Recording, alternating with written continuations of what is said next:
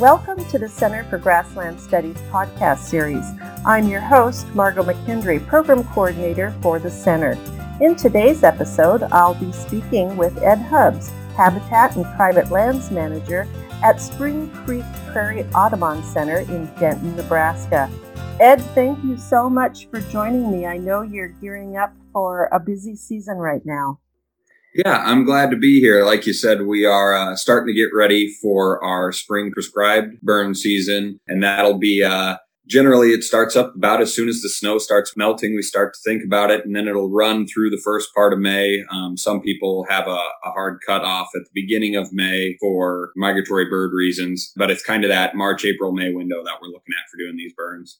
To begin with, can you give us an idea of what a prescribed burn is and maybe how it can be used to replicate former wildlife effects on grasslands? Sure. So we implicate prescribed burns, prescribed being the key words because it is a prescription. There is a plan that we as land managers and landowners have to write out a prescription to, to conduct the burn. And that prescription carries along with it not just the reasons for why we're burning and how we're going to burn, but also a lot of the uh, like weather conditions and other parameters that need to be in place in order to safely burn. Because historically, we were looking at much more nature induced fires fires versus these human induced fires. Um, and nature induced fires usually happened when things on the landscape were most flammable. Usually when it was hot, usually dry. Um, everybody hears and knows about lightnings starting fire and things like that. So a prescribed burn is just controlling the parameters in which a burn will happen to try to replicate a natural fire that would have happened anyway. And I say natural with a little bit of an asterisk because it wasn't always lightning strikes that have started fire. Sometimes there were other things. For years and years and, and decades and decades, Native Americans also were lighting fires on the landscape as part of their um, everything from um, ceremonial uses to defense and just safety purposes around their own homes, as well as for increasing habitat and hunting lands for themselves. So people have been deliberately using burns on prairie landscapes for a very long time then. Yes, it it happened. Uh, it started long ago, and really the uh, we're actually in the the least amount of wildfire time right now since European settlement started. Really, we have done a very very good job, very successful job at suppressing fires, putting them out right as they get started, or stopping them before they even get a chance to get started. Smokey the Bear is a great example of how successful that fire stopping campaign was. And what people are starting to realize now is yes, we may have stopped the fires, but all we were really doing was pushing this issue down the road um, because the fuel that was burned in those fires is still there. It's still on the land, but now it's piling up and there's more and more getting built up. It's not being consumed in fires or any other way. So it's building up that way. But that, that's kind of where we're at, especially in the Midwest is since this European settlement, we've really reduce the amount of burning on the landscape. And then there are some groups who now have started to realize the importance and are seeing both environmental, but also economical benefits of burning their properties is, is going a long way for people. And it is starting to become more popular. There are certain parts of the country, like the Flint Hills in Kansas, south of us, they burn large pieces of ground annually every year. And that has allowed them to stay in eh, their habitat is more similar to what it was before European settlement on a landscape level than say it is in eastern Nebraska where I am. Um, on a landscape scale, all the fire suppression has really changed the plant dynamics that are on the on the ground.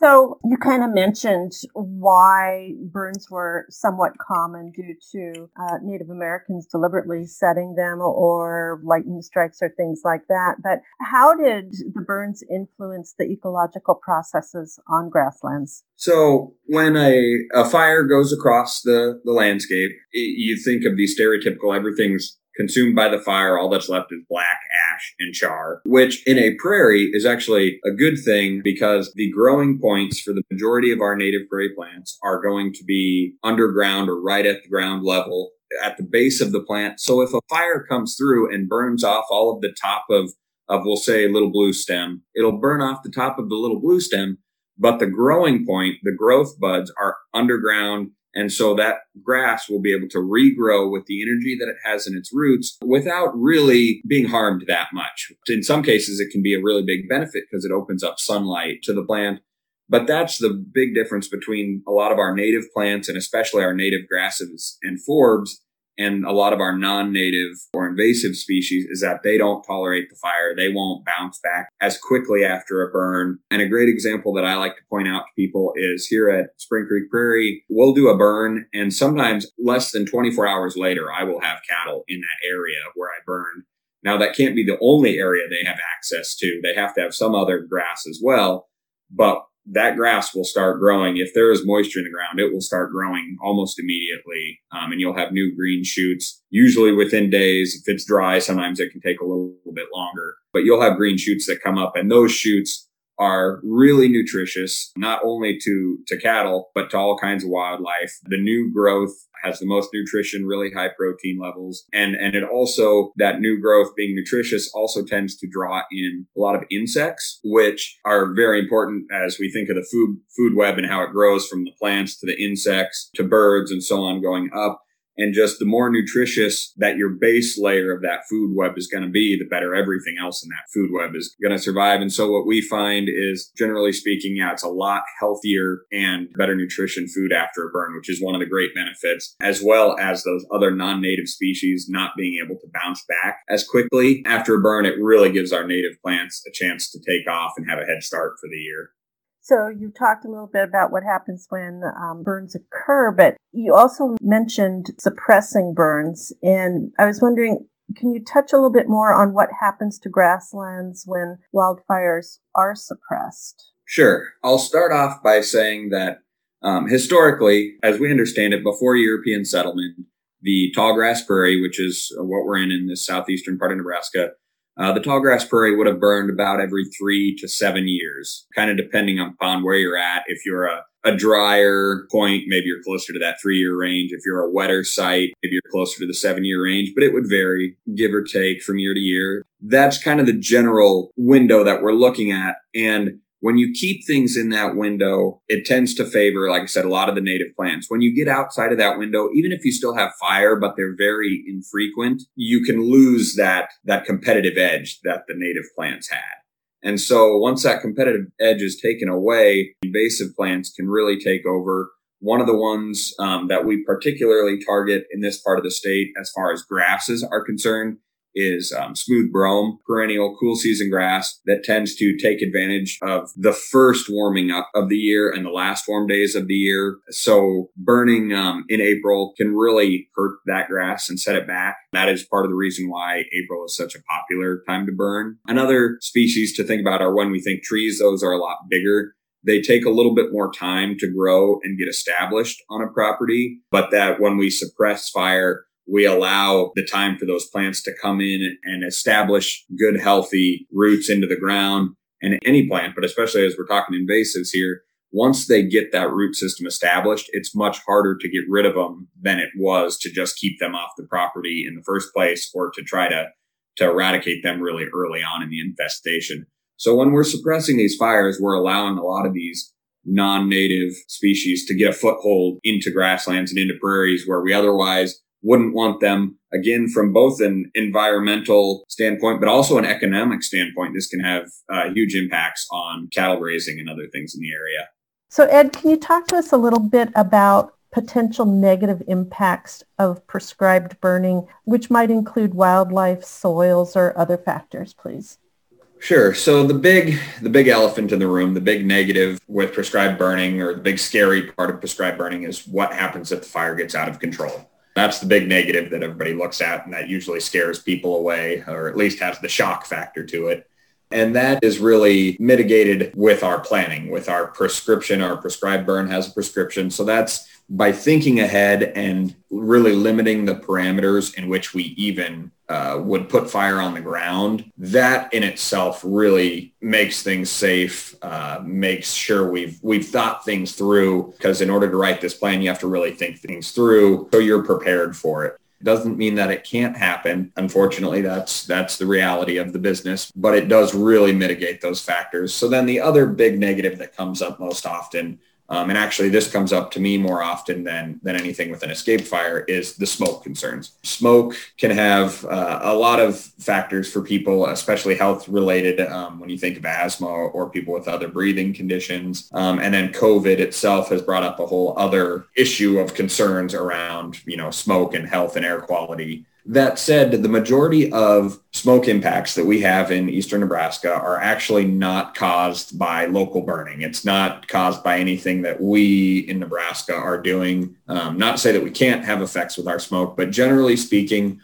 we are not burning on a large enough scale to have significant impacts that maybe other burns have, have had in the past. Two big examples that come up to really affect our air quality in the past decade or so have been a couple of wildfires that have occurred, in particular California. Know, a lot of those fires have gotten media attention. Um, and we have had some hazy air and smoke from some California fires. We've also had some fires in Texas and Canada that have really, really affected our air quality. Folks in Lincoln might remember there was an air show that was canceled a few years ago. I think it was 2015. And that was canceled due to air quality and smoke concerns actually coming out of a wildfire in Canada. And that was just the way that the air flow was going when that fire was happening as it carried the smoke here to us in Nebraska and we were impacted by it. Uh, that does not mean that we don't pay attention to smoke and air quality when we burn. We do have, depending upon where your burn is located and its proximity to affecting other people, there are certain parameters and measurements that are taken into account to make sure that we're not going to negatively affect people um, as far as air quality is concerned. Um, so we take those things into consideration. Um, the other negative or potential negatives of prescribed burning, one that I have had heard as a concern, but in reality it has not been so much for me, is uh, soil erosion. I know early on when I got into burning, that was a concern for people was, well, if you burn up all the vegetation that's on top of the ground, it's going to rain and everything will wash away. Um, what I have found is that has not been the case. The root systems that are intact after a burn still do a great job of holding the soil in place. Now, you might get a little bit of runoff from, say, the ash that's on top of the soil after a burn. That might wash off after a rain, and there could still certainly be slightly more erosion potential. But what I have found is that I've had very, very minimal erosion issues after a burn and far, far more significant benefits from the burn that outweigh any erosion concerns. And that is with having conducted a burn and then had an inch or more rainfall within 24 hours after the burn. Um, on multiple occasions, I've done that and still have not had the erosion concerns that a lot of people were worried about. So I would say from that standpoint, prescribed fire does not seem to be much of a negative impact. The the other thing that I'll talk about, and I have mentioned it other times in the interview here, is uh, the wildlife. There are, especially when you look at smaller wildlife like insects, maybe even some small rodents, and the reptile population tends to be affected by this the most too. And that is just the fact of a fire is typically pretty fast moving and some animals can't get out of the way fast enough. Um, there are going to be some, some insects and some maybe reptiles and or small mammals that get consumed by the fire. Uh, that's unfortunate, but that is a reality of prescribed burns and of wildfires across any landscape landscape. While there is some loss, there is a great number of those animals and wildlife who are able to hide underground or escape, you know, in some way or another. Maybe they find a wet spot or they hide under a rock, um, something that can't burn. Um, so we usually find that there, you know, that's not really an issue um, but it is an unfortunate side effect of conducting a burn is there will be a few of those smaller animals that can't escape. But we will have, you know, within hours, a lot of those animals are coming back. And like I said, if there is soil moisture and the plants are able to grow, those insects will be all over that fresh new plant growth and it won't be long before the other wildlife find it as well you know, we will have hawks and things circling overhead even while the fire is still going on because it's changed the, the landscape bird's eye view, if you will, for them. They're able to hunt a little bit more efficient when they can see things that open that way. So things from that standpoint happen almost instantaneously. And even when we look at uh, bigger mammals like deer, I have, we put up trail cameras out here and I have pictures of deer coming into burn areas within a day or if not within a day, within a week, they're coming in and it, it seems to me that they're almost curious when they come across a lot of these newly burned areas. They seem to be walking around, milling around, inspecting versus going from A to B with a purpose like they usually do. Like I said, overall, I would say the native plants and animals will recover and respond to a burn almost instantaneously. It, it's healthy for prairies. There is also the other side of the coin of certain animals and plants that prefer not burned areas or prefer areas maybe that were burned but haven't been burned for a few years. One example of that is a Henslow's sparrow, which is a, we'll say, relatively uncommon kind of bird. And we happen to have it at Spring Creek, the Audubon Center here. But a big part of that reason is because we rotate our burns and have areas that haven't been burned for a few years. So those areas that haven't been burned for a few years build up more thatch and old growth and litter and those areas are preferred by the Henslow sparrows and some other animals as well. Henslow's is a good example. Um, so that's one that we target to have this varying amount of time since burn as well as varying amount of time since grazing in order to to have these different types of structures and different structure heights across the property. When you look at it from a Henslow sparrow's perspective, it takes years to recover from a prescribed burn. But by moving the fire around, not burning the whole property in any given year, we are able to have habitat for all the species of plants and animals that live on the property. Great management technique, then, right? Yes. It's a very mobile and reactive management plan where we let what's going on in nature kind of dictate where to put the cows next or where to burn next is based off of you know, what we're seeing in the field versus maybe a pen and paper plan that we put together. So, as you're talking about the management of these burns, can you talk some about what your objectives are for the burns?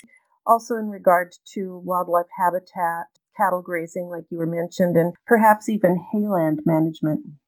Each landowner, each land manager has their own goals for a property. So you take those into account as you're thinking of prescribed burns. I'd say the main, one of the main reasons that people come to us are actually for they have land enrolled in like a CRP program or some other program um, where they need to do a mid contract management of some sort. Burning is often an option. And so that's one of the ones that we do have a little bit of CRP here on Spring Creek Prairies property. So we burn that when that time is due. Um, and we also help a lot of other landowners burn their property for that reason as well. But then we also have, from a wildlife standpoint, whether or not you're in CRP, there's a lot of um, known benefits that have been studied that come with burning. From a wildlife standpoint, we've also mentioned the invasive species standpoint that comes into play.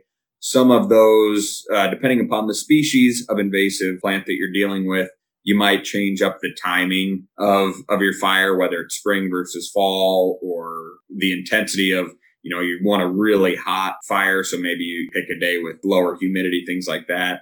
Um, but then there's also the the economic side of things, which is the cattle grazing or hayland with prescribed burning being helpful to them. With grazing, I mentioned earlier, you're opening up more sunlight and nutrients for this fresh growth of new grass that you've now made uh, available by burning off the old the old litter. The other thing that that maybe people don't always think about when it comes to grazing and, and hay meadows when you burn is by burning that area, you are removing all the old thatch, all the old dead dried stuff from last year. That stuff has minimal value in a hay bale and again, kind of minimum grazing value when compared to the green new growth that's coming up. So if you can remove all of that dead old growth, all that's left is brand new, healthy green shoots you're going to get higher percentages of nutrition and protein and such in both your hay and in what the cattle are consuming. So it, it pays off that way as well.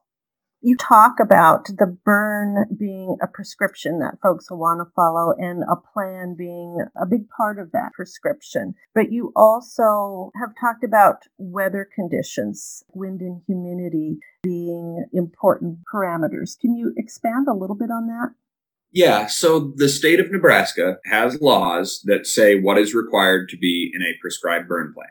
You as a landowner are responsible for putting this plan together with what is required to be in it and then taking it to your fire chief and they will approve it or not and give you maybe some additional parameters in which to consider for when you're doing your burn, things like that. Some of the most important things we look at with prescription are weather related, being the wind speed and wind direction, not just for when the fire is on the ground, but also for the hours and maybe day or two after your fire is out or after you're done conducting the fire, because there can still be smoldering embers and things that can still still be hot, still potentially could start another fire if uh, we had a really strong wind and it picked up an ember and carried it, you know, a hundred or so yards away onto a spot that wasn't burned.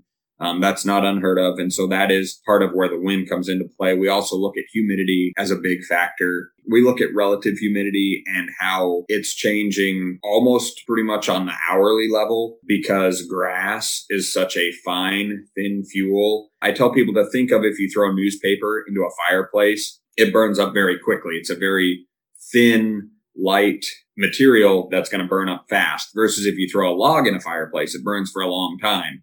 Well, when we're looking at our grasslands, when we're burning grass versus when we're burning, say, a tree pile or something, the changes in humidity are going to affect the grass much more quickly than they'll affect a log or even a large stick. Just because the grass is thin, it's wispy, it will give off and take up humidity at a much faster pace and much more in par with what the relative air humidity is doing. The other factors that we look at when we're planning a prescribed burn is what are we actually burning? Like I mentioned before, the, the grass versus log way of looking at it, but also, you know, is the grass a foot tall or is it six feet tall? Because the amount of grass or other fuel that you're burning will greatly uh, determine how hot it gets, how tall the flames are, and things like that. And so we will also look at what, what are we actually burning? Is this going to be a hot, fast moving fire like grass tends to be fast moving? Or is it going to be bigger items, more sticks and logs and stuff, a slower moving burn? So we look at some of that too, as well as, okay, what's outside of the area we want to burn? So that way we know what's next to us? Is it really flammable? Is it something we need to be worried about, you know, the next day, like I mentioned, an ember getting picked up by the wind and blowing into it? The other things we look at are maybe some non flammable things, like is there a road close by that our smoke would impact? Because we don't want to do anything to hamper, you know, vision on a road or things like that. So we will include that as we're planning our burn and we'll include that with the burn plan of, you know, which way is our smoke going to go? Because we don't want it to go towards schools, hospitals, any, you know, any sensitive areas. Mm-hmm. Factor that we we look into and plan as we do these fires an additional question that I don't have marked down, Ed, but I'm just kind of curious. When folks are developing this plan and then administering it, are finding most people do their plans on their own or do they bring in professionals from maybe a burn association to do the burn for them? Sure. So that's that's one of the things I'm glad you asked because I wanted to point that out. There is no set form or template for this burn plan in the state of Nebraska. Like I said, there is a state state law that says what needs to be included in the burn plan, but there's not a a format or a document that you need to use. So it can look a few different ways, but ultimately it does need to have certain things in it that are required by law. And one of the best things I can tell people is if you are near or if there's a burn association that's operating near you, I highly recommend working with them. Um, in the southeastern part of the state here, we have Tri County Prescribed Burn Association which works in Lancaster, Seward, and Saline counties. Generally speaking, uh, we do go outside of that window a little bit, depending upon where it's at. But as that burn association, I can speak to that because I'm the president of that burn association. We do help people with their burn plans, especially people new to the association.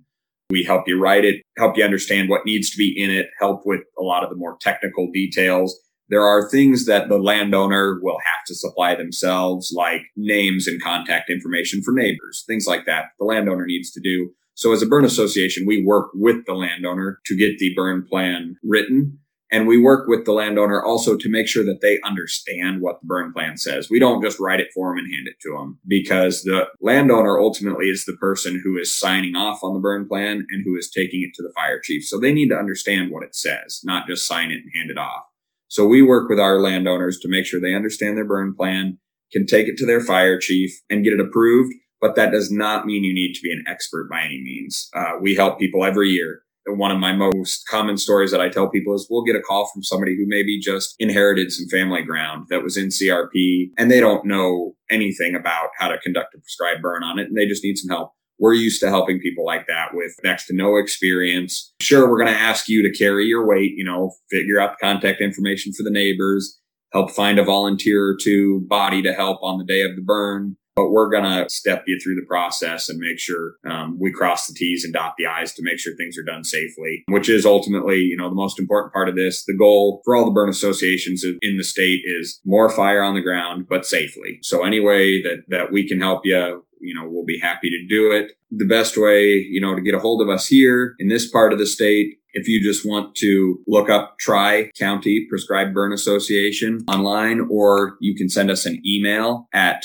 tricountyburn at gmail.com or at scp at audubon.org would get you to uh, my email to Ed Hubbs. Either one of those two would connect you uh, to me, and then we can get you onto the proper channels for the Burn Association. I will say that for the spring 2021 burn season, our Burn Association, Tri County, is pretty full already for the 2021 spring burn season. Not saying you shouldn't contact us because we are looking at fall burns as well. Uh, that's never ending process. So the more, like I said, the more fire we can get on the ground, the better.